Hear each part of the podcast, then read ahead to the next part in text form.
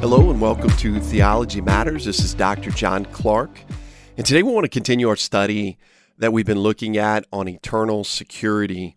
And in this next round of sessions, we want to consider uh, how our position in Christ is such an argument, strong argument for our eternal security. And then hopefully as we as we understand the benefit of our position in Christ and that high and lofty, valuable position that we've been placed in by God the Father, uh, that we would also gain additional assurance of our salvation.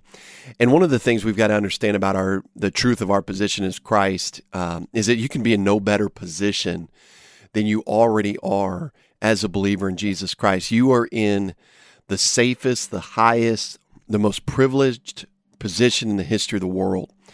And uh, again, this is going to provide us with another strong argument as to why someone can never lose their salvation. Before we get into the study, let's just do a quick review. I've been borrowing the definition from our friends at Duluth Bible Church on eternal security, which reads this Eternal security means that one who has been genuinely saved by God's grace through faith alone in Jesus Christ alone shall never be in danger of God's condemnation or loss of his salvation, but are kept forever saved and secure by God's grace and power.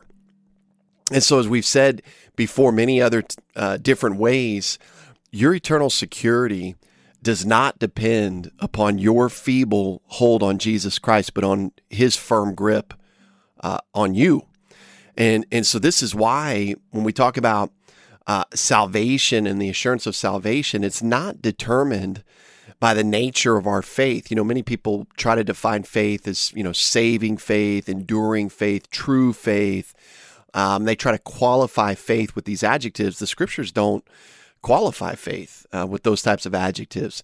Um, it's not, you know, our assurance of salvation uh, and, and eternal security is not determined by the productivity of our faith. You know, people will say, well, you've got to have working faith, you got to have fruitful faith, you have to have, uh, pr- you know, pr- producing faith or faith that produces, um, because it's not.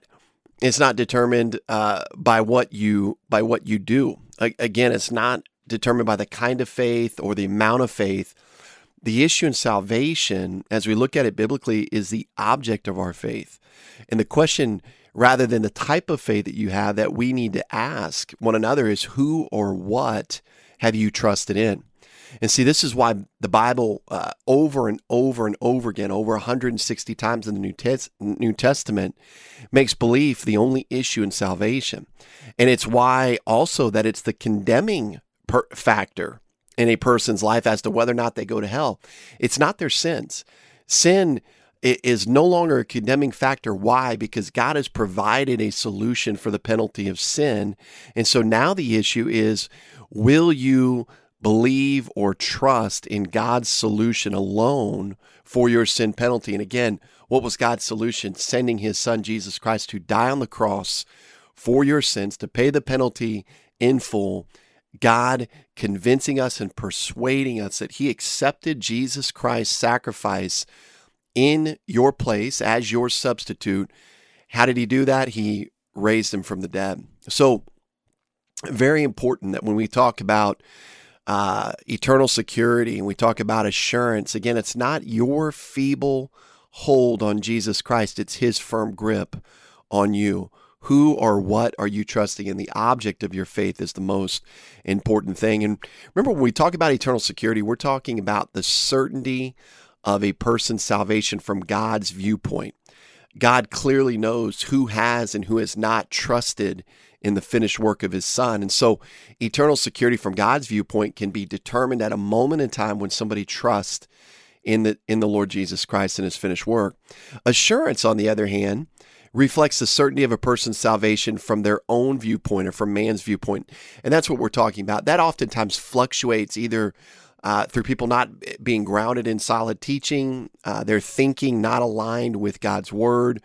Uh, maybe maybe people are convinced that if they commit a certain sin, then they are no longer saved, or if they uh, commit a certain kind of consistency of sin, they may not be saved. But what we hope to do in this in this short study is to align our viewpoint with with the divine viewpoint so that we can gain further assurance of our salvation, not, not based on uh, our own works, but based on the finished work of Jesus Christ.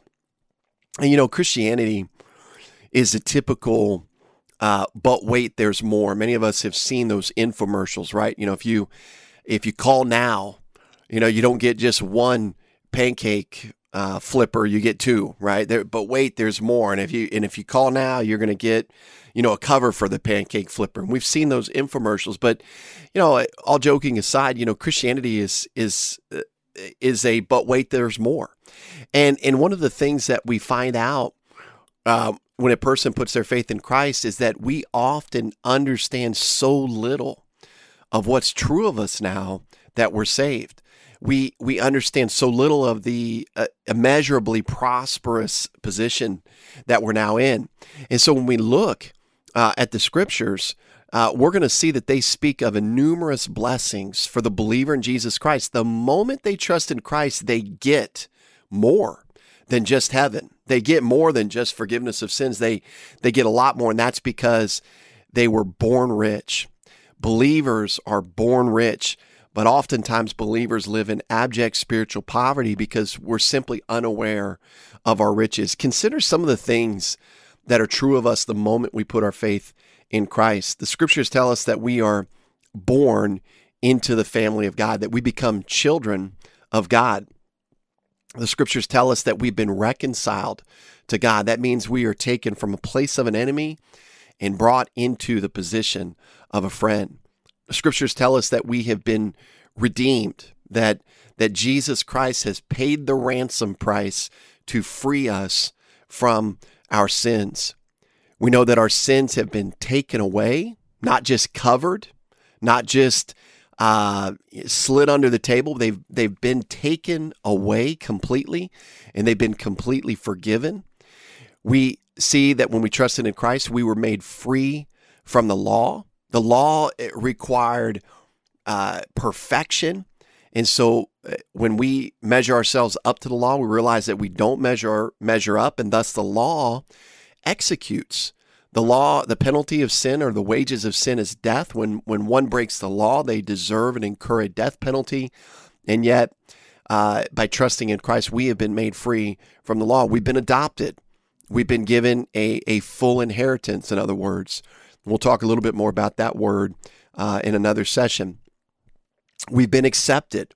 Uh, we're no longer uh, on the outskirts with God. We're completely accepted members of his family. We've been justified. We've been declared righteous by the courtroom of heaven. The one whose opinion matters declares that we are now righteous. The scriptures teach us that we're brought near. We're no longer far off, we're brought near. Scriptures teach us that we've been delivered from the powers of darkness. Scriptures teach us that we are um, partakers of the holy and royal priesthood. The scriptures teach that we have unhindered access to God. It teaches that we are heavenly citizens, that our citizenship is in heaven. It teaches us that we are united to Jesus Christ. It teaches us that we are complete in Him. That means we're lacking nothing in Jesus Christ. And it teaches that we have eternal security. So, in short, we've been given every spiritual blessing that exists. And that's exactly what Ephesians 1 3 teaches us. And so it begs the question we have all these blessings. How does God secure all these blessings in place? In other words, how can He guarantee all of these blessings and, and how can He continue to guarantee them? Well, the first reason we want to look at is, is the fact that God has promised to guarantee and secure these blessings. He has given promises, He cannot break His word. Now, some of those promises for believers in Jesus Christ are the following. In fact, go with me to uh, John chapter 3. We'll, we'll kind of flip to another passage there in John, but John 3 16, very popular verse, but we know it well. For God so loved the world that he gave his only begotten Son, that whoever believes in him should not perish, but have everlasting life. And so we see one of the promises of God is that believers shall not perish. And what was the condition given in John 3:16? It was whoever believes in Jesus Christ. He, he is the one uh, who will not perish. And so there's a promise of God. John 10 28 gives us the same exact problem, uh, promise, excuse me, with, with uh, really strong language here because John 10 28 says, And I give them eternal life, and they shall never perish, neither shall anyone snatch them out of my hand. And, you know, that word never is, is a Greek double negation, ou mē. It means never, no, not ever. It's the strongest way to say that something can't happen. And then, as been pointed out before, uh, he also says there, I give them eternal life and they shall never perish. There's also an additional phrase in the Greek or original Greek text that's not translated there, which means, um, which basically describes into the ages or into uh, eternity. And so the idea is that they will never, no, not ever perish uh, ever is kind of the thrust that's given there in John 10, 10 28. That's a promise of God. That, that a believer, one who believes, one who's been given eternal life, which is life that lasts forever, will never perish, will never have to face the penalty for their sins. Again, why won't they? Because Jesus has already faced that penalty, He's already paid that penalty in full.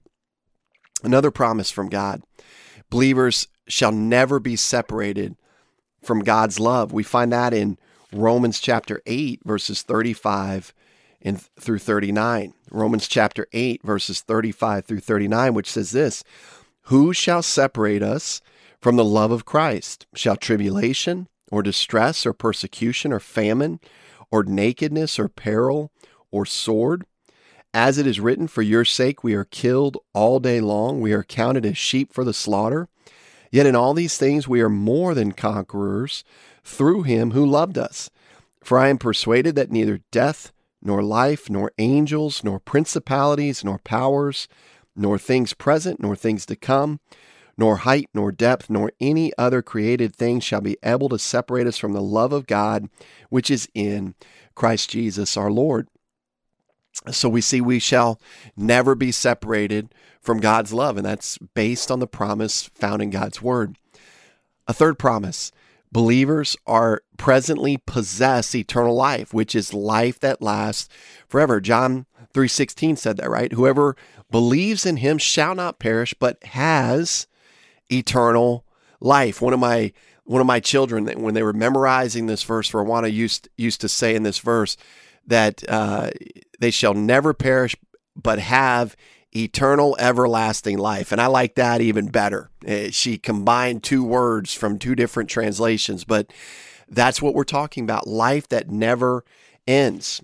First john 5.13 states the same exact thing. Let me go to First john 5.13 which reads this.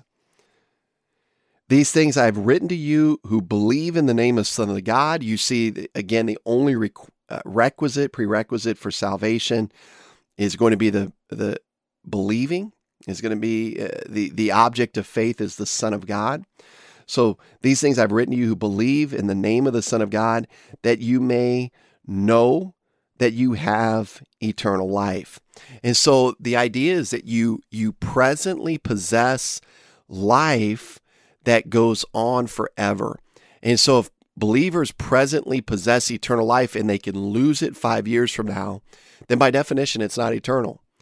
If believers presently possess eternal life that lasts forever and yet they can lose it 20 years from now, then that life is not eternal. And so we see that that's a promise of God that believers presently possess eternal life.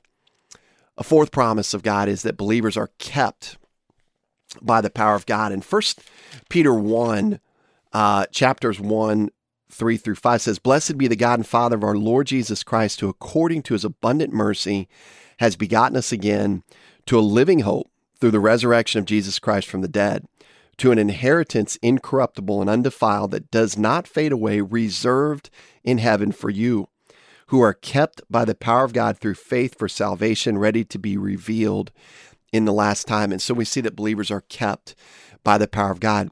So it's important to note that if all we had was God's word and his promises, that would be enough, but we're going to see there's more.